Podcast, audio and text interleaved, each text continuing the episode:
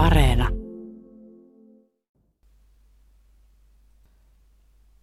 Tässä ohjelmassa puhutaan aluksi Brexitistä ja sen jälkeen puhutaan siitä, että minkälainen tämä EUn elvytyspaketti on siinä mielessä, että onko sen suhteen olemassa jotakin oikeudellisia ongelmia ja sitten lopuksi puhutaan oikeusvaltioperiaatteesta.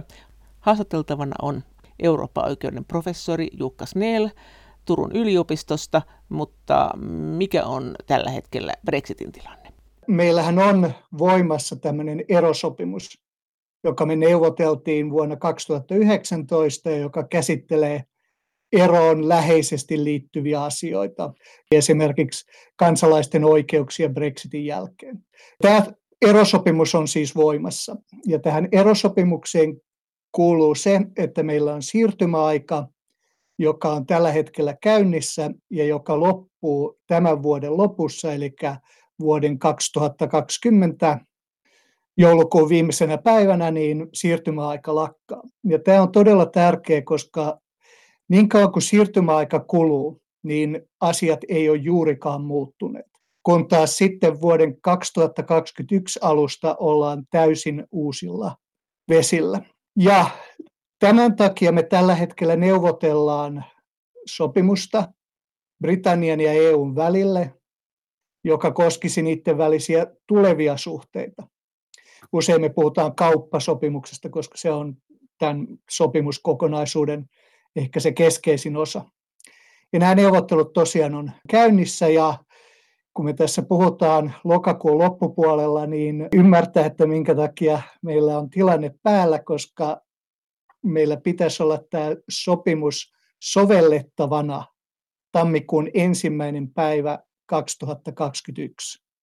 Muuten ollaan taas tilanteessa, jossa siirtymäajasta sitten siirrytään tilanteeseen, jossa EUn ja Britannian välillä ei ole mitään kauppasopimusta eikä mitään muuta kuin se erosopimus, joka tosiaan käsitteli vain näitä eroon välittömästi liittyviä juttuja.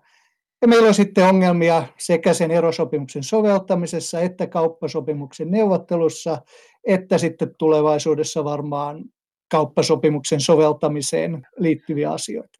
Eli meillä olisi sitten ihan tämmöinen tilanne, että niin kun me ollaan tämän perus VTOn varassa sitten suhteessa e, Britanniaan, eli meillä on tämmöinen, kyllähän me kumpikin VTOhon kuulutaan, eli me sitten edetään ihan niin kuin ventovieraan maan kanssa, eikö niin? Täsmälleen, ja, ja tässä ehkä vielä voisi sanoa, että varmaan mikään tämmöinen niin kehittynyt teollisuusvaltio ei EUn kanssa käy kauppaa pelkästään VTO-sopimuksen perusteella. Että kyllä kaikilla kehittyneillä mailla on jonkinlaisia sopimuksia EUn kanssa, kun taas Britannialla sitten ei olisi mitään. No voidaanko me saada lykkäystä tähän siirtymäaikaan? Voiko käydä esimerkiksi niin, että nyt kaikki niin kuin riitelee ja sitten tulee tämmöinen raju Brexit, että me ollaan pelkästään sen VTOn varassa ja sitten me palataan taas neuvottelemaan, niin sitten tulee joku ihmeellinen siirtymäaika uudestaan alkaa niin kuin rullaamaan jostakin, vai onko se kerrasta poikki? Tämän erosopimuksen perusteella oli mahdollista jatkaa tätä siirtymäaikaa, mutta semmoisesta jatkosta piti päättää jo kesällä. Ja nimenomaan silloin Britannia ei halunnut, että siirtymäaikaa jatkettaisiin. Eli ei ole mitään olemassa olevaa li- oikeudellista metodia, jolla siirtymäaikaa jotenkin maagisesti jatkettaisiin, että tietysti sitten voidaan neuvotella uusi sopimus siirtymäajasta, mutta jos ei kauppasopimuksesta päästä yhteisymmärrykseen, niin sitä siirtymäajastakin voisi olla vaikea päästä yhteisymmärrykseen. Ja tässä on ehkä niin kuin taustalla se, että kun on tämmöiset tiukat neuvottelut, niin niissä usein mennään kuitenkin kalkkiviivoille, että kaikkein vaikeimmat ja kivuliaimmat kysymykset sitten ratkaistaan siinä viimeisenä yönä kello kolme. Näin on nähty monista EU-neuvotteluista, varmaan monet työehtoneuvottelijat tuntee tämän myöskin, että, että kun aikaa on paljon, niin, niin vaikeista asioista on vaikea päästä yhteisymmärrykseen ja sitten, sitten kun alkaa se paine kehittyä, niin sitten ollaan tilanteessa, jos sitten molemmat partit ehkä sitten ovat valmiit sellaisiin kompromisseihin, joihin ne aikaisemmin ei olleet valmiit. Mutta tosiaan niin tällä hetkellä ei ole mitään oikeudellista metodia siirtymäajan jatkamiselle. Mistä Britannia ja EU ovat tällä hetkellä eniten eri mieltä? Eurooppa-oikeuden professori Jukka Snell. Jos ajattelet, missä ne erot on, jossa edelleen ollaan niin kuin eri mieltä ja jossa voi sopimus sitten jopa kaatua, niin ne on varmaan toisaalta se kala, sitten se reilu pelikenttä, erityisesti valtion tukien osalta. Tästä täytyy sanoa heti ensimmäiseksi, että meillä ei ole olemassa mitään yhteistä tekstiä, jota voitaisiin katsoa ja sanoa, että, että tästä on sovittu ja tästä ei ole sovittu. Eli molemmat partit kyllä julkaisi niin kuin keväällä niin kuin niiden alustavat positiot, että mistä ne lähtee neuvottelemaan. Mutta missä me täsmälleen ollaan tällä hetkellä eri alueilla, niin se on jonkin verran epäselvää. Mutta mikä näyttää olevan niin erityisen hankala kysymys, on nimenomaan valtion tuet tässä. Eli EU pelkää, että, että Britannia saattaisi lähteä tukikilpailuun. Eli Britannian hallitus saattaisi sitten alkaa yhtäkkiä antaa valtion tukia brittifirmoille, jotka kilpailevat EU-firmojen kanssa. Ja tällä tavalla brittifirmat voittaisi kilpailun epäreilusti. Ja EU-ssahan on tämä, kuten tiedetään, tämä valtion tukien yleinen kielto, hyvin vahva järjestelmä, jossa komissiolta pitää sitten pyytää etukäteen suostumusta, jos valtion tukia aiotaan antaa ja, ja komissio sitten toimii tämmöisenä valvontaviranomaisena. Eli EU-valtiot pelkää, että ne ei pääasiassa pysty omia yrityksiään tukemaan, mitä jos britit alkaakin tukea no, omia. No tarkoittaako se sitä, että EU pelkää sitä, että britit kilpailee heidän kanssaan EUn ulkopuolisilla markkinoilla, vai sitä, että britit kilpailee EUn sisällä? Siten, että ne tulee näillä VTO-säännöillä sinne sisälle. Sä sanoit, että siellä ei hirveästi tulle ja ole, että kysymys on ihan muista asioista, että ne pystyisi jotenkin ää, tukemaan firmoja niin, että EU ei mahda sille mitään, se joutuu päästään ne EUn sisämarkkinoiden puolelle nämä tuetut firmat. VTOssakin on sellaiset valtion tukisäännöt, mutta ne on, ne on hyvin, äh, hyvin alkeelliset. Ja ne ehkä vastaa sitä, että VTOssa se markkinoille pääsy on myöskin vähän alkeellista. Tässä ongelmakohta on se, että jos EU nyt solmii tämän kauppasopimuksen Britannian kanssa, jossa sen kauppasopimuksen perusteella brittiyrityksille tulee melkoiset oikeudet myydä EU-markkinoilla, niin sitten EU haluaa siihen mukaan myöskin semmoiset vahvat valtion tukisäännöt.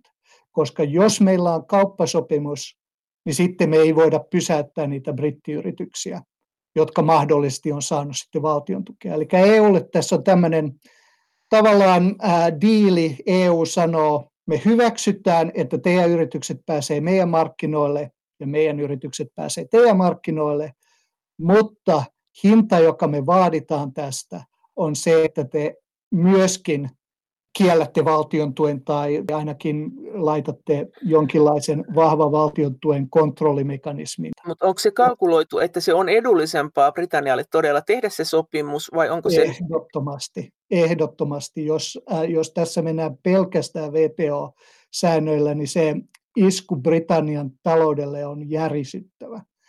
Äh, viimeisen äh, London School of Economics-tutkimuksen perusteella me olettaa, että jos tätä kauppasopimusta ei saada aikaan, niin isku Britannian kansantaloudelle pitkällä aikavälillä on 2-3 kertaa suurempi kuin COVID-19-vaikutus. Jos ollaan pelkästään VTO-säännöillä, on todella ison taloudellisen iskun Britannialle ja pienemmän taloudellisen iskun myös EUlle. Ja tämä on tietysti yksittäinen professori, mutta tämä on uusin tämmöinen, jonka mä olen nähnyt niitä on kymmenkunta semmoista isoa tutkimusta, jossa tosiaan kaikki paitsi yksi, ja se yksi, siinä yhdessä oli aika oudot olettamukset takana, niin tuli siihen lopputulokseen, että, että Britannia kansantalous häviää, ja, täs, ja, ja kysymys on vaan siitä, että kuinka paljon. No mitä EU pelkää eniten, että minkälaisen vedon Britannia voi tehdä? Ne meidän kipupisteet on kolme. Ensimmäinen on se, että me halutaan, että meidän kalastajilla jatkuu pääsy Britannian kalavesille. Eli tähänkin saakka osana EUn yhteistä kalastuspolitiikkaa EUn kalastajat on pystynyt kalastamaan Britannian vesillä. Tämä loppuu, jos sopimusta ei saada aikaan. Toinen on tosiaan tämä level playing field, eli tämä reilu pelikenttä. Eli se, että mitä jos me naivisti solmitaan Britannian kanssa kauppasopimus ja britit alkaa sitten tukea omia yrityksiään tai alentaa ympäristösuojelua tai alentaa työoloja tai vastaavaa, että miten me varmistetaan, että kaupankäynti, että kauppasopimuksen jälkeenkin tapahtuu reilulla pelikentällä, tämmöinen level playing field. Ja kolmas on sitten, miten me hallinnoidaan tällaista mahdollista kauppasopimusta. Että miten me saadaan semmoinen järjestelmä, jossa me voidaan sitten A, monitoroida, että sopimusta noudatetaan, B, meillä on vahva riidanratkaisujärjestelmä, eli jos sopimusta ei noudateta, niin sitten jotain voidaan tehdä, ja C, että sitten tähän riidanratkaisujärjestelmään sisältyy riittävät oikeuskeinot, eli jos riidanratkaisujärjestelmä tulee lopputulokseen, että Britannia on rikkonut sopimusta, niin sitten asialle myös voi tehdä jotain. Ja tämän osalta tässä on niin kuin ilmapiiriä myrkyttämässä tällä hetkellä tämmöinen Internal Market Bill, joka on tällä hetkellä Britannian parlamentissa ja johon sisältyy kohtia, jotka ehdottomasti ja selvästi rikkoo tätä erosopimusta, joka me neuvoteltiin noin vuosi sitten. Ja tässä EU:ssa on esillä paljon kysymyksiä, että, että miten me voidaan neuvotella kauppasopimusta, kun näyttää siltä, että britit eivät edes aio noudattaa tätä erosopimustaan. Ja tässä komissio on jo aloittanut oikeudelliset toimet Britannia vastaan tämän erosopimuksen mahdollisen loukkauksen takia. Eli tässä olisi kysymys ihan tämmöistä klassisesta rikkomuskanteesta Britannia vastaan, jonka komissio on nyt aloittanut. Tässä komissio on aika vahvasti etunojassa sikäli, että, että tästä on vasta kysymys tämmöisestä ehdotuksesta, joka on brittiparlamentissa, eli siellä ei ole mitään lakia, joka erosopimusta rikkoisi, mutta pelkkä se ehdotus on riittänyt siihen, että komissio on aloittanut oikeustoimet. No entä sitten semmoinen, että koska valta vaihtuu ja Britanniassakin joskus, niin voiko käydä niin, että sitten yhtäkkiä britit neuvotteleekin vaikka just esimerkiksi samanlaisen sopimuksen kuin Turkki tällä hetkellä. Turkki, Turkkihan kuuluu tämmöiseen mikä olisi varmaan kauhean kätevä just nimenomaan Britannialla, niin se kuuluu tähän Euroopan unionin tulliliittoon, eli ne pystyy tullittomasti kuljettamaan tavaroita. Joo, tietysti kaikki on mahdollista, että, että tosiaan kun valta vaihtuu, niin sitten aletaan uudelleen miettiä, että mikä on Britannian etu, mutta tulliliitto ei kyllä, siinä on omat isot ongelmansa myös, että se ei ole mitenkään niin selvästi hyvä ratkaisu Britannialle. Mutta joka tapauksessa mä olettaisin, että tämä kauppasopimus ei tämä varmaan niin kuin tule se viimeinen sana tässä missään tapauksessa olemaan, varmasti vielä sitten tullaan tarvitsemaan lisää neuvotteluja alueilla, joita, joita tämä kauppasopimus ei koske, tai sitten myöskin jopa kauppasopimuksen sisältämillä alueilla, joissa sitten halutaan tiiviimpää yhteistyötä. Mutta tämä, tämä toisi meille niin kuin sellaisen tilanteen, jossa ensimmäinen tammikuuta 2021 ei oltaisi yhtäkkiä tyhjän päällä tai pelkästään näiden VTO-sääntöjen varassa, vaan että meillä olisi tämmöinen kauppasopimus, joka antaisi olemassa olevien taloudellisten järjestelyjen jatkua jossain muodossa. Se kauppasopimus on tietysti paljon huonompi kuin EU-jäsenyys. Se ei, se ei todellakaan, kun vaikka meille tulisi se paras mahdollinen kauppasopimus, niin se ei ole lähelläkään sitä, mitä EU-jäsenyys tarjoaa. Mutta se kuitenkin tarkoittaa sitä, että kaupankäynti ja taloudellinen yhteistyö ei koke, kokisi tällaista aika dramaattista katkeamista siinä tammikuun alussa. Mutta tavallaan mikään ei ole loppu, vaan aina voidaan aloittaa alusta. Uskotko sä, että Britannia voi vielä palata EU-jäseneksi? Kuka tietää? Se on mahdotonta sanoa, että tietysti se vaatii kokonaan uuden jäsenhakemuksen, joka olisi varmasti hyvin repivää Britannian sisällä tämmöisen tekeminen. EUn osalta niin, niin Britannia oli tietysti sikäli vähän hankala jäsen aina, että sillä oli eri, erilaisia optautteja ja, ja erilaisia erikoisjärjestelyjä, joita, joita EU varmaan ei Britannialle olisi enää, enää antamassa, jos Britannia niitä, niitä yrittäisi saada. Ja sitten siinä usein ne valtiot, jotka on EUn ulkopuolella, niin kuin Norja ja, ja Sveitsi ja niin edelleen, niin, niin kun ne neuvottelee EUn kanssa, niin EU on aika kova luu näissä neuvotteluissa. Että, että komission kanssa neuvotteleminen ei ole sellaista kivaa toimintaa, ja EU puolustaa omia etujaan aika voimakkaasti näissä neuvotteluissa, että, että usein käy niin, että kun ollaan EUn ulkopuolella ja joudutaan käymään neuvotteluja EUn kanssa, niin se EUn suosio kyllä laskee. Se ei välttämättä ole mitenkään niin kuin miellyttävä kokemus olla siellä komission vastaparina näissä neuvotteluissa. Mutta jos kauppaussopimus saadaan aikaan, niin mitkä asiat sitten jäävät vielä ratkaisematta ja tavallaan ongelmiksi? Eurooppa-oikeuden professori Jukka Snell Turun yliopistosta. Tämä kauppasopimus kattaa tosiaan tavarakaupan kaikkein parhaiten, mutta senkin osalta niin ollaan niin kuin paljon huonommassa tilanteessa kuin EU-jäsenyyden osalta, erityisesti näiden alkuperäsääntöjen osalta.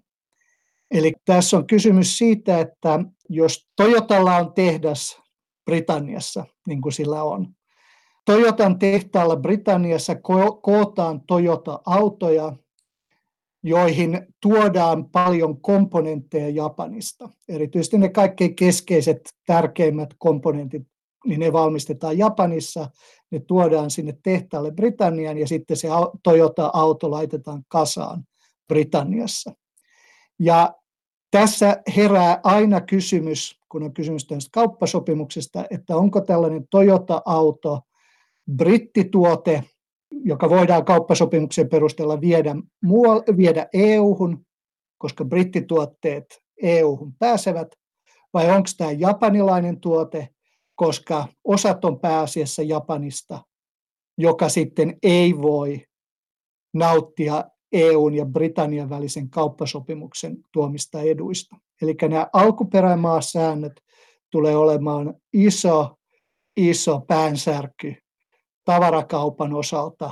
Sitten tässä on alueet, joita nämä kauppasopimus kattaa tosi vajavaisesti. Palvelujen osalta niin ollaan pidemmällä kuin VTO-sopimuksessa, mutta EU-sopimukseen verrattuna todella alkeellisella tasolla. Ja tietysti palvelujen kauppa on tosi tärkeää Britannian ja EUn välillä. Tietosuoja on suuri ongelma. Voiko EUn dataa siirtää Britanniaan kauppasopimuksen jälkeen? Kukaan ei tiedä tällä hetkellä. Sopimuksesta puuttuu kokonaan ulkopolitiikka, puolustus, kansainväliset sanktiot, esim. Venäjää vastaan ja niin edelleen. Et, et tässä on niin kuin paljon alueita, jotka katetaan heikosti tai joita ei kateta lainkaan.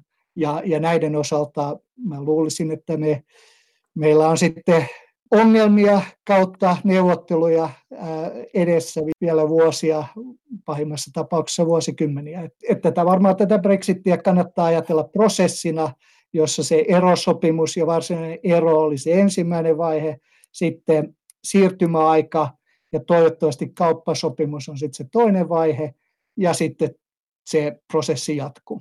Mutta entä sitten EUn 750 miljardin elvytyspaketti, jonka jäsenmaat maksavat ja jota jaetaan eri summia, osin lainaksi ja osin ihan avustuksina eri suuria määriä eri jäsenmaille koronan aiheuttamien talousvaikutusten korjaamiseksi. Sen laillisuudesta on keskusteltu meillä viime aikoina, mutta mitä mieltä asiasta on Euroopan oikeuden professori Jukka Snell Turun yliopistosta? Mä annoin suurelle valiokunnalle lausunnon, jossa mä katsoin, että tämä elvytyspaketti sellaisena, kun sitä on esitetty, niin se ei ole EU-oikeuden vastainen. Miten se tulit siihen tulokseen, koska siinä elvytyspaketissa on kuitenkin kaksi tämmöistä isoa asiaa. Tämä no bailout-pykälä, siinä niin rikottiin tätä, että maat eivät maksa toistensa, tai ole vastuussa toistensa veloista, ja tai ainakaan maksa niitä. Ja sitten se toinen oli se, että, että EU ei saa ottaa velkaa.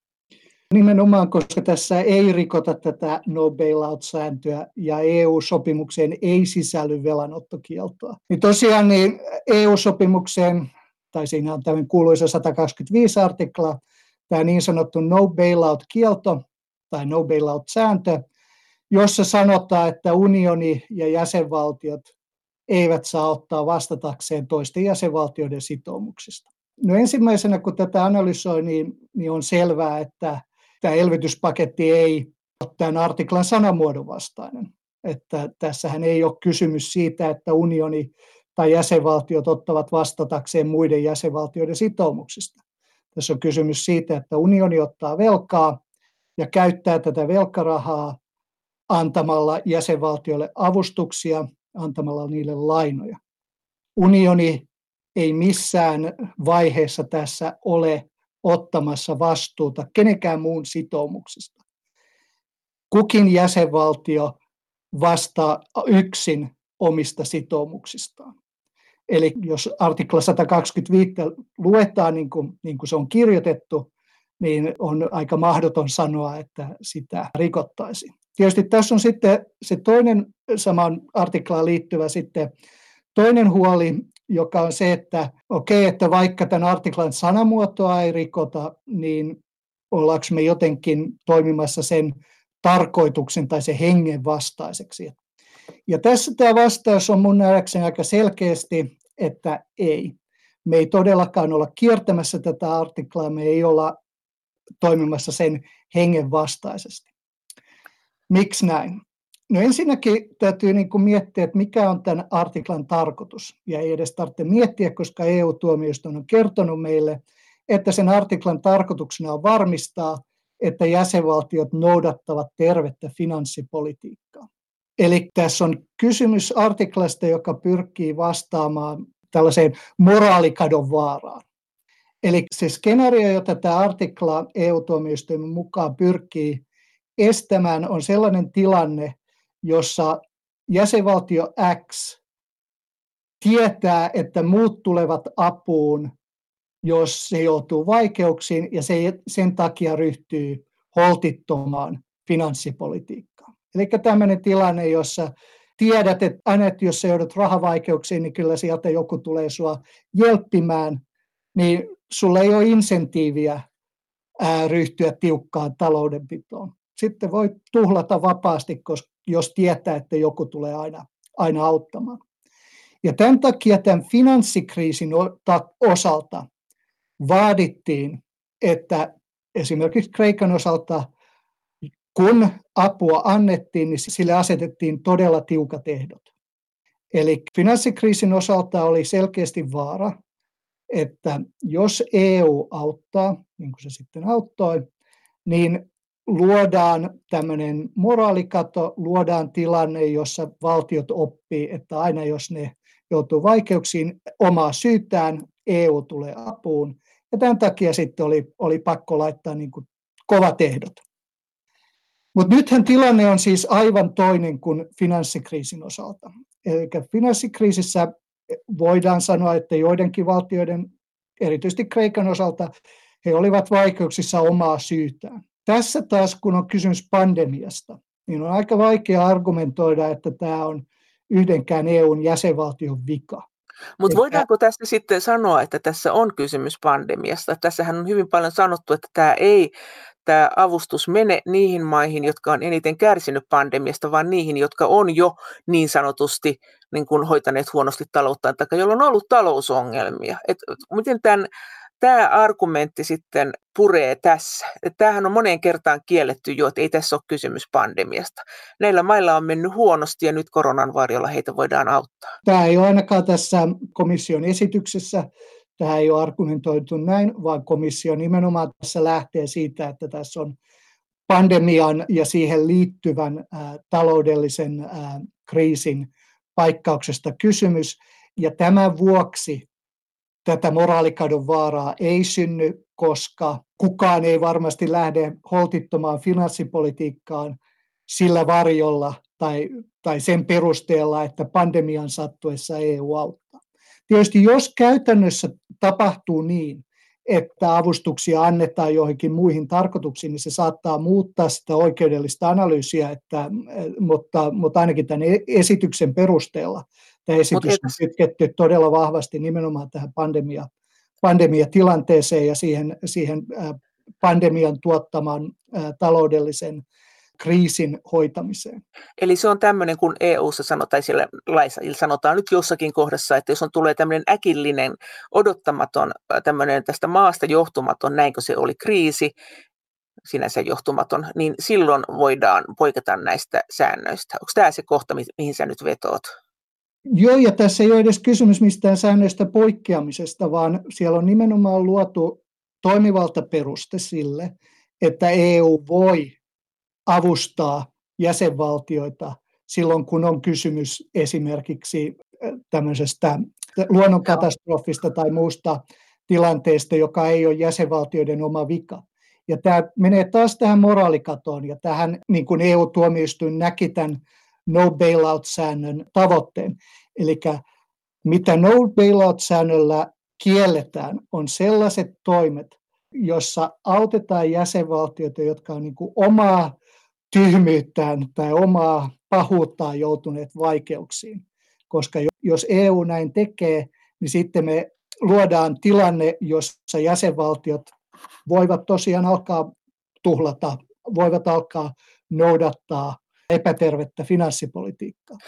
Mutta eikö tämä olisi silloin pitänyt lähteä siitä, jos me uskotaan tähän perusteeseen, että tämä johtuu koronasta, niin eikö, eikö tämä sitten juridisesti muodosta mitään ongelmaa, että tämä logiikka lonksuu niin kuin monin tavoin, että se, se raha ei ole annettu niin kuin siinä järjestyksessä, missä maat on kärsinyt koronasta, tai sitten siihen, että se raha jaetaan jo nyt, ennen kuin me tiedetään, kun tämä korona ei ole ohi, että mitkä maat, missä maassa tulee enemmän, eniten kuolonuhreja, missä on pahin epidemia, niin jos me oikeasti uskottaisiin siihen, että tämä on koronarahaa, ja me niin kuin juridisesti perusteltaisiin se koronarahana, niin eikö meidän pitäisi olla hirveän tarkkoja siitä, että se on nimenomaan näille koronasta kärsiville maille. Ja kun sä äsken sanoit, että sitä ei saa panna niin kuin siihen sun tähän, vaan sen pitää siihen katastrofin hoitoon kohdistua, niin kuitenkin näistä koronarahoista on jo nyt sanottu, että ne pannaan tämän Green Dealin toteuttamiseen, joka on tämä komission vihertämisohjelma, joka ei kuulu koronaan, siis suoranaisesti, ja sitten siihen digitalisaatioon, joka ei myöskään suoranaisesti kuulu koronan hoitoon, eli nyt joku lääkintäsysteemi sitten on digitalisoitu, aiheuttaako nämä susta ongelmia? Et pitäisikö tässä olla sitten tarkempi, jos me kerran lähdetään siitä, että joo, näin saa tehdä, jos hoidetaan koronakriisiä? Tietenkin täytyy olla niillä käytännön yksittäisillä toimenpiteillä riittävä yhteys koronakriisiin, niin. että, että muuten, muuten tosiaan joku yksittäinen toimenpide esimerkiksi saattaa olla laiton, että jos annetaan jotain avustusta, jota ei voida millään järkevällä tavalla linkittää koronaan, niin sitten se, se yksittäinen avustus saattaa, saattaa tosiaan olla ongelmallinen. Esimerkiksi tuulimylly. Jos se pannaan tuulimyllyyn, niin se ei, tota, tuulisähköä. Niin... Joo, ei, mä en menisi tuohon, koska tässä on nimenomaan kysymys, ei siis koronan sairautena hoidosta, joskin sitäkin voi tietysti tapahtua, vaan nimenomaan tämän koronan tuoman taloudellisen kriisin hoitamisesta. Eli tässä me hoidetaan tätä taloudellista kriisiä, joka on puhjennut koronaviruksen takia ja joka ei ole yhdenkään jäsenvaltion niin kuin oma vika. Ja tässä tietysti sitten, kun me hoidetaan tätä taloudellista kriisiä, niin siinä nimenomaan on kysymys siitä, että me luodaan esimerkiksi puitteet uudelle talouskasvulle, että kasvu on romahtanut, miten me luodaan uutta kasvua. Ja silloin on ihan rationaalista varmastikin, tietysti tämä nyt ei ole tämmöinen oikeudellinen kanta, mutta sanoa, että okei, että me, meidän tavoitteena on hoitaa koronakriisi, me hoidetaan se luomalla uutta kasvua, ja me halutaan, että se uusi kasvu menee vihreä, tämmöiseen ympäristökestävään tai digitalisoituun suuntaan. Eli siinä, kunhan kyseessä on nimenomaan se koronan aiheuttaman taloudellisen kriisin hoito, niin, niin me ollaan edelleen, edelleen ihan selvillä vesillä. Mutta tietysti voi olla, että joku yksittäinen toimenpide voi sitten olla ongelmallinen, mutta tavallaan ne, se sitten vasta nähdään, kun ne toimenpiteet toteutetaan ja, ja sitten niitä voidaan tietysti, niitä vastaan voidaan nostaa yksittäisiä kumoamiskanteita, jos siellä on jotain yksittäisiä ongelmallisia toimenpiteitä. Niin entäs tämä Italian tilanne sitten, että kun se talousongelma oli jo ennen koronaa, se oli paha ja se oli tosi huolestuttava EUn kannalta. Ja, ja nyt sanotaan, että, että itse asiassa Saksakin halusi antaa näitä rahoja, että Italialla menee hyvin, kauppa toimii ja Italia ei lähde EUsta.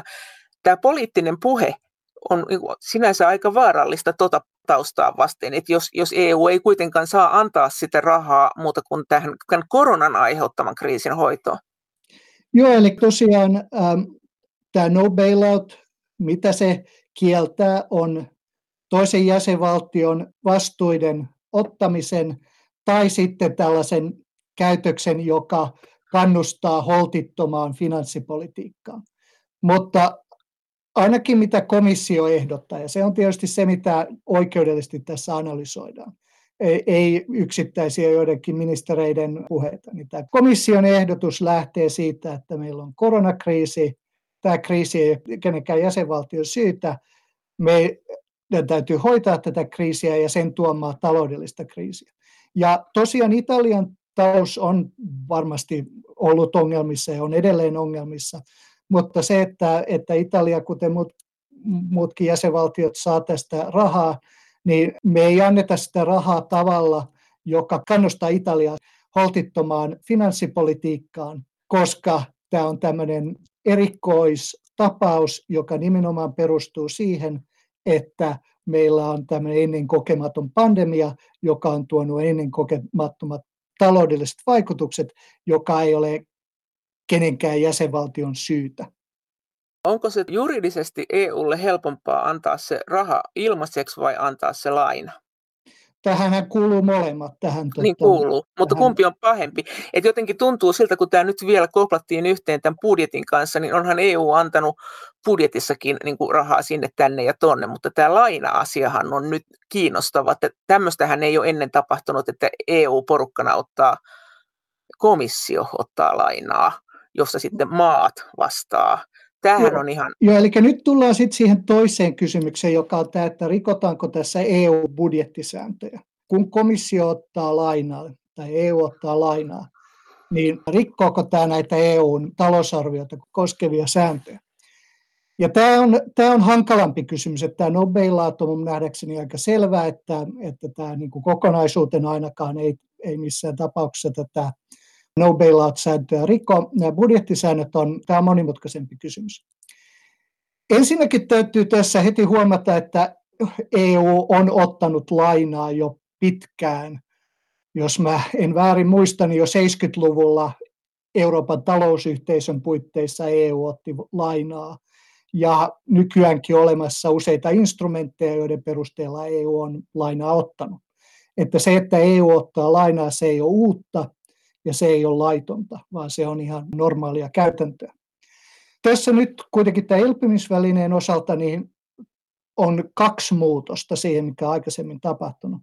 Toinen on se, että tämä lainan määrä kasvaa merkittävästi, eli tässä ollaan aika lailla erilaisissa ää, niin kuin koko luokissa kuin nämä aikaisemmat lainat. Et Eli voidaan kysyä, että onko tämä määrän muutos sitten semmoinen, joka jotenkin juridisesti vaikuttaisi. Ja sitten toisaalta ehkä tärkeämpi on se, että nyt me käytetään tätä lainaa uuteen tarkoitukseen. Että aikaisemmin kun EU on ottanut lainaa, niin sitä on lähinnä annettu luottoina sitten yksittäisille valtioille, joko EUn sisällä tai ulkona. Että EU on ottanut lainaa ja, ja saman tien lainannut sen jollekin toiselle tai sitten EU on käyttöistä esimerkiksi rakennusten ostoon. Ja nyt taas sitten käytetään tätä lainaa eri tarkoitukseen, eli nyt sitä on tarkoituksena antaa myöskin avustuksina jäsenvaltioille. Ja tässä ollaan uusilla vesillä aivan selvästi. Eli tämä oikeudellinen dilemma sitten niin kuin kiteytyy tähän, että, että se on selvästi ok, että EU ottaa lainaa, mutta kun sitä lainaa otetaan siihen tarkoitukseen, että se annetaan avustuksina jäsenvaltioille, niin tekeekö tämä siitä lainanotosta laitonta? Ja tässä ollaan taas tämmöisessä tilanteessa, jossa me selvästikään ei rikota EU-sopimuksen sanamuotoa. Eli sopimus Euroopan unionin toiminnasta, tarkemmin sanottuna sen 310 artikla sanoo, että EUn talousarvioon otettujen tulojen ja menojen täytyy olla tasapainossa. Ja tätä me ei rikota, koska tämä elpymisväline, tästä tulevia tuloja ei oteta EUn budjettiin. Tämä menee EU-budjetin ohi. Tämä ei ole osa EUn vuosittaista budjettiprosessia, siitä ei äänestetä vuosittain. Budjettiteknisesti nämä varat on niin sanottua ulkoista käyttötarkoituksensa sidottua tuloa, joka yksinkertaisesti on EU-budjetin ulkopuolella. Niinpä sääntö, joka sanoo, että EUn budjetin on oltava tasapainossa, niin sitä ei riko lainanotto, joka tapahtuu EU-budjetin ulkopuolella, niin kuin sanamuodon perusteella. Mutta jälleen sitten tietysti tulee tämä kysymys, että, että vaikka me ollaan niin kuin kirjaimellisesti tämän EU-budjettisääntöjen sisällä, vaikka kirjaimellisesti me ei rikota mitään, niin ollaanko me taas niin kuin mahdollisesti ongelmissa jonkun yleisemmän budjettiperiaatteen kanssa. Ja tässä se periaate, joka on varmaan keskeinen, on tämmöinen niin kuin ajatus EUn talousarvion kurinalaisuudesta. Että kun EU ottaa lainaa, niin EUn täytyy ottaa sitä lainaa siten, näin tätä periaatetta on, on klassisesti ajateltu, että sillä on sitten käytettävissä joku lainaa vastaava omaisuuserä tai muunlainen vaade. Jotta tätä periaatetta kunnioitetaan, niin tähän tulee sitten tämä komission ehdotus siitä, että, että me korotetaan unionin omien, omien varojen kattoa väliaikaisesti ja kohdennetusti, eli käytännössä niin, että jäsenvaltiot hyväksyy sen, että tulevaisuudessa ja sitoutuu siihen, että tulevaisuudessa ne joutuvat maksamaan enemmän jäsenmaksuina tai antamaan unionille jotain muita tulonlähteitä, jotta nämä velat sitten pystytään maksamaan pois.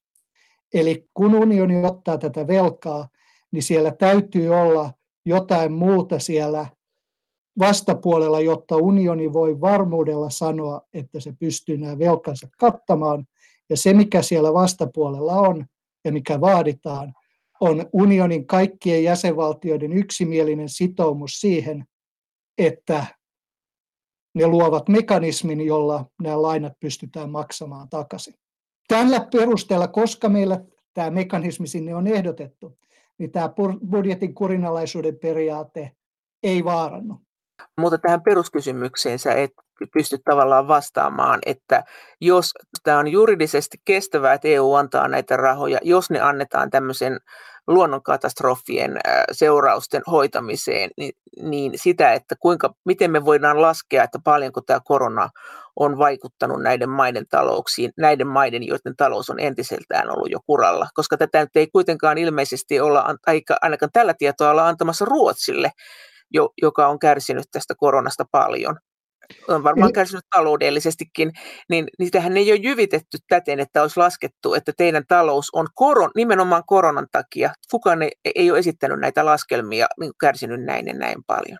Että nehän hyvin nopeasti päätettiin, että Italia saa, Espanja saa. Ja kuinka ollakaan ne oli maita, joiden talous oli jo ennen koronaa kuralla.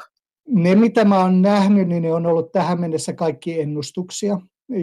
Saadaan sitten nähdä, miten, miten tarkkaan ne osuu. Määristä ollaan päätetty, mutta täsmälleen kuka saa täsmälleen kuinka paljon, niin se riippuu monista eri asioista, jotka sitten on vielä auki. Me ollaan nähty ennustuksia viimeksi, erityisesti Euroopan keskuspankki on, on antanut ennustuksia näistä, tota, näistä vaikutuksista, mutta mitä tulee siihen, että täsmälleen kuinka monta euroa, euroa ja senttiä kukin jäsenvaltio saa, niin se nähdään vasta sitten, kun kaikki on ohi. Mutta tässä on niin kuin se isompi, kun sä sanot, että mä en pysty vastaamaan siihen, että, että miksi nämä jaetaan juuri näin, niin se ei ole sillä lailla oikeudellinen kysymys, että ei ole ketään tuomaria, joka tulee ja sanoo, että tässä on tämä yksi ainoa oikea tapa jakaa tätä rahaa. Oikeus ei mene näin, vaan poliittisilla toimijoilla, kuten komissiolla, ministerineuvostolla, Euroopan parlamentilla, on poliittista harkintavaltaa. He saavat päättää, miten nämä rahat täsmälleen tulee jakaa, minkälaisia kriteereitä asetetaan, minkälaisia mekanismeja luodaan tähän rahajaon toteuttamiseksi ja niin edelleen. Mutta eikö heillä ole myöskään juridista velvoitetta esittää no. näistä laskelmia näillä poliittisilla toimijoilla, että me voitaisiin no. nähdä, että mitkä ne perusteet on, jos kerran laissa kuitenkin sanotaan, että se on kohdennettava johonkin tiettyyn asiaan, kuten tähän koronan aiheuttamiin taloudellisiin ongelmiin, niin kyllähän me haluttaisiin nähdä ne laskelmat, totta, totta kai, jos kerran tämä on, tämä on se peruste. Totta kai, eli, eli poliittisten toimijoiden tulee sitten luoda nämä järjestelmät, luoda ne mekanismit, joilla tätä rahaa jaetaan.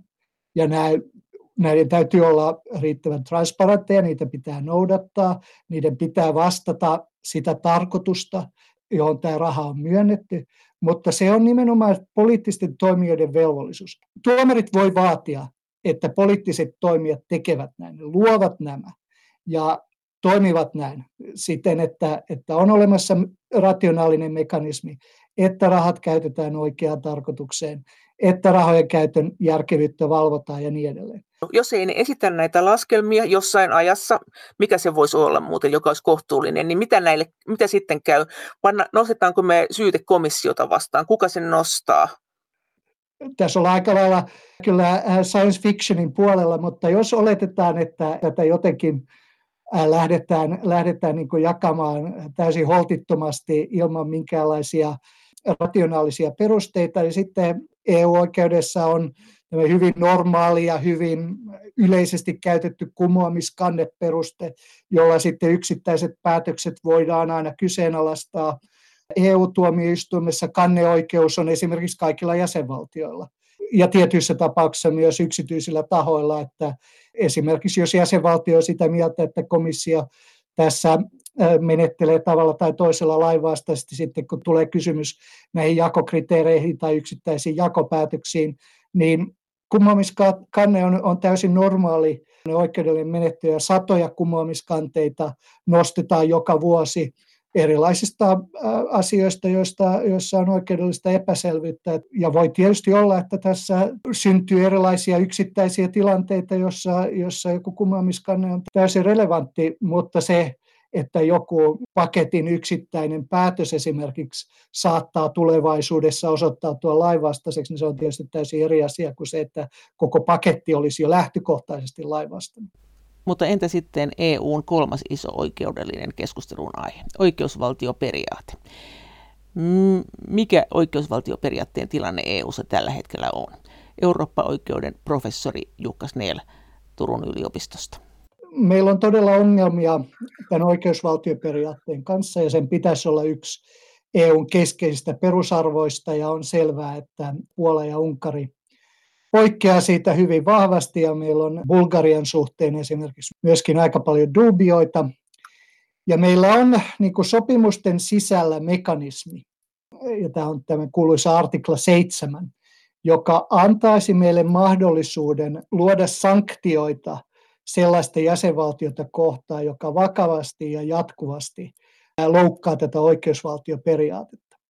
Mutta tämä vaatii yksimielisyyttä, joskin niin, että se valtio, joka on siellä vastaajana tai syytettynä, niin sillä ei ole äänioikeutta. Ja kun meillä on tilanne, jossa meillä on erityisesti sekä Unkari että Puola siellä syytettyjen penkillä, niin Unkari pystyy suojaamaan Puolaa ja Puola pystyy suojaamaan Unkaria. Eli käytännössä tämä meidän artikla 7 mukainen mekanismi ei toimi, koska me nimenomaan kirjattiin siihen tämä yksimielisyysvaatimus. Ja nyt sitten on ajatuksena, että okei, että artikla 7 mukainen sanktiomekanismi ei toimi.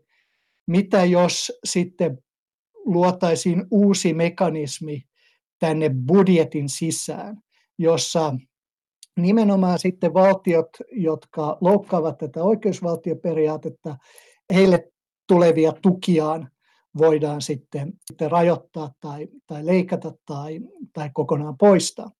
Ja tässä ollaan nimenomaan siinä, että yksimielisyys vaaditaan, joten ne valtiot, jotka tässä olisivat sitten etulinjassa, eli Puola ja Unkari, heillä on molemmilla oikeus käyttää veto-oikeuttaan tätä, tällaista ehdotusta vastaan. Mutta entä sitten se, kun useilla jäsenmailla on kuitenkin jonkunlaisia oikeusvaltiopuutteita? Eurooppa-oikeuden professori Jukka Snell. On aika eri asia se, että on yksittäisiä ongelmakohtia, kuin se, että olisi kyseessä tämmöinen tämän perusperiaatteen vakava ja jatkuva loukkaaminen. Ja valitettavasti sekä Unkarin että Puolen osalta niin useimmat näitä maita tutkineet asiantuntijat ovat sitä mieltä, että tässä on ollut erittäin suunnitelmallisesta valtapuolueesta nousevasta ää, yrityksestä, ja joka valitettavasti on, on ainakin osittain jo onnistunut murentaa nimenomaan itsenäisten tuomioistuinten asema, ja itsenäiset tuomioistuimet on, on oikeusvaltion se aivan välttämätön perusedellytys, joka on, määrittelee sen miten tahansa, niin, niin, ähm, niin ilman itsenäisiä tuomioistuimia oikeusvaltiota ei ole. Ja, jotka, ja tästä on myös tehty tällaista komparatiivista tutkimusta, erityisesti, erityisesti Etelä-Amerikkaa äh, on tutkittu ja, ja vaikuttaa siltä, että, että se on melkein diktaattorin käsikirjan ensimmäinen luku on, että onneksi olkoon olet diktaattori.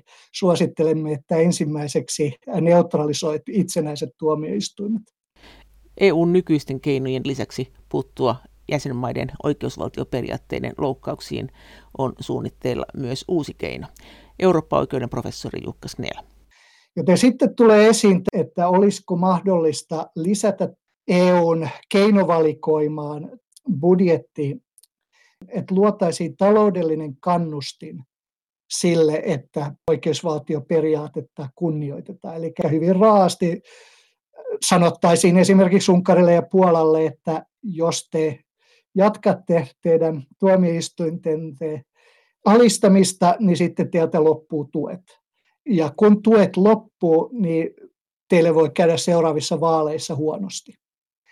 Mutta luuletko, että toi tulee onnistumaan? Kun nyt puhuttiin, että me saatiin meidän puheenjohtajuuskaudella tämmöinen asia läpi, niin nythän tämä vaikuttaa siltä, että tämä ei ole mitenkään läpihuutojuttu ollenkaan. Ei, ei todellakaan ole, ole läpihuutu juttu. Silloin semmoinen niin kuin rationaalinen myöskin, että jos ei ole ihan täysin raadollisesti poliittisella laskelmalla, niin valtio, jossa oikeusjärjestys toimii ja oikeusvaltioperiaate toimii hyvin, niin sitten me voidaan olettaa, että sellaisessa valtiossa myöskin tämmöiset tukirahat, avustukset käytetään hyvin. Että sitten ne ei valu korruption seurauksena sellaisiin tarkoituksiin, joihin niiden ei pitäisi valua. Eli voidaan täysin mun nähdäkseni rationaalisesti argumentoida, että tukien myöntämisellä ja oikeusvaltioperiaatteella on tiivis yhteys. Että ainoastaan valtio, jossa on oikeusvaltioperiaatteetta kunnioitetaan, niin ainoastaan sellaisen valtion osalta voidaan olla kohtuullisen vakuuttuneita siitä, että tukirahat sitten käytetään hyvin.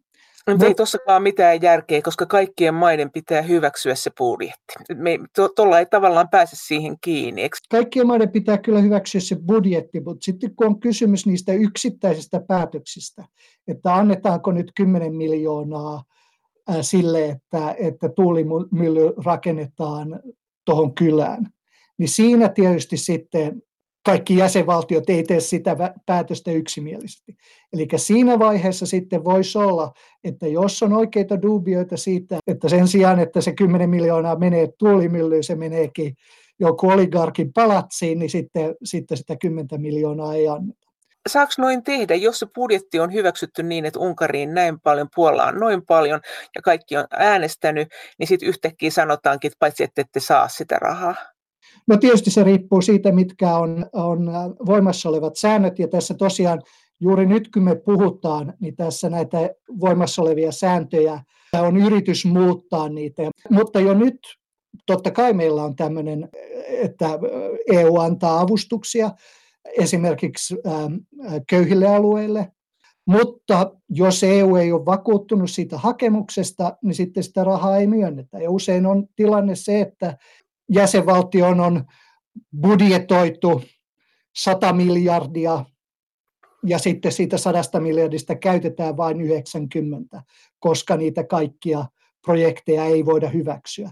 Et se, että luodaan ensin tämmöinen niin kuin yleinen budjetti, jossa sanotaan, että valtio X saa 100 miljardia, niin se ei todellakaan tarkoita sitä, että sitten välttämättä ne tasan 100 miljardia päätyy siihen valtion X. Voi hyvinkin olla, että sinne päätyy merkittävästi vähemmän rahaa, jos siitä valtiosta ei tule projekteja, joille, joihin tämmöistä rahaa voisi järkevästi, rationaalisesti ää, antaa, tietäen, että tämä raha sitten käytetään, käytetään siihen tarkoitukseen, kun pitääkin, tämänhetkisten sääntöjen mukaan. Mutta se keskeinen ero on siinä, että tähän mennessä, niin jotta sä et saa sitä rahaa, niin sitten äh, sit siinä projektissa täytyy olla jotain vikaa. Että, että mä ehdotan, että, että nyt rakennettaisiin toinen silta Ruissaloon ja että mun velipoika olisi se rakennuttaja. Ja tähän varmaan ei tulisi rahaa, koska tämä olisi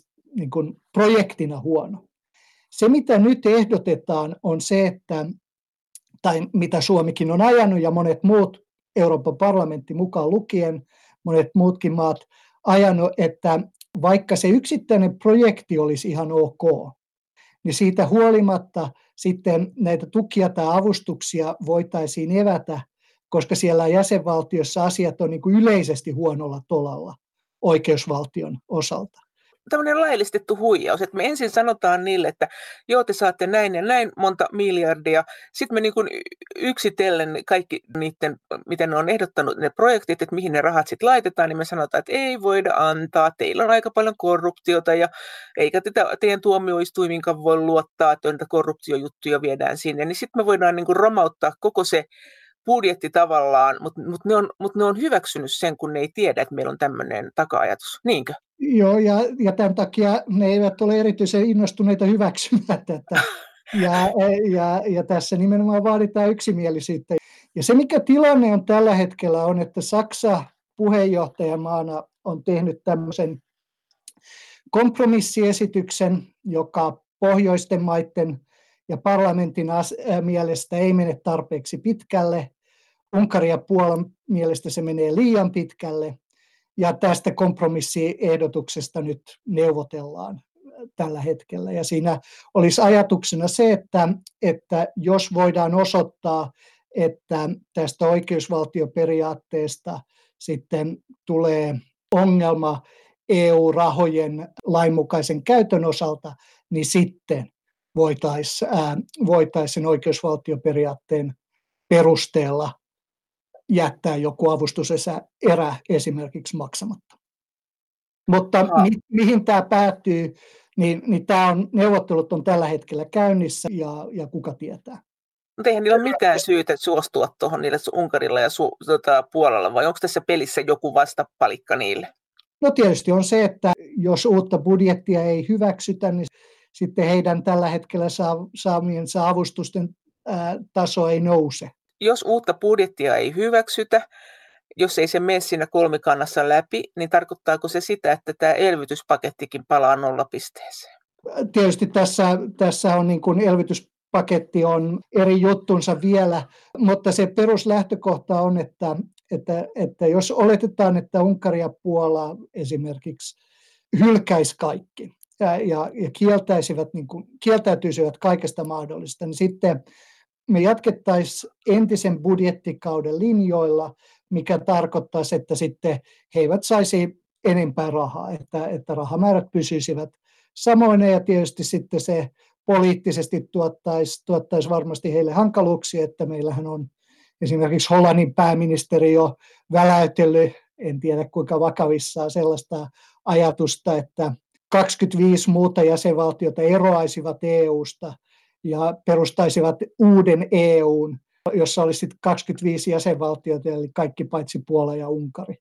Eli tässä viime kädessä sitä on, vaikka olisi tämmöinen yksimielisyysvaatimus, niin sen valtion asema, joka ilman hyvää syytä äm, jonkun ison projektin kokonaan äh, torppaa, niin se valtio on kyllä on, on ulkopoliittisesti hankalassa tilanteessa. Näin sanoi Eurooppa-oikeuden professori Jukka Snell Turun yliopistosta.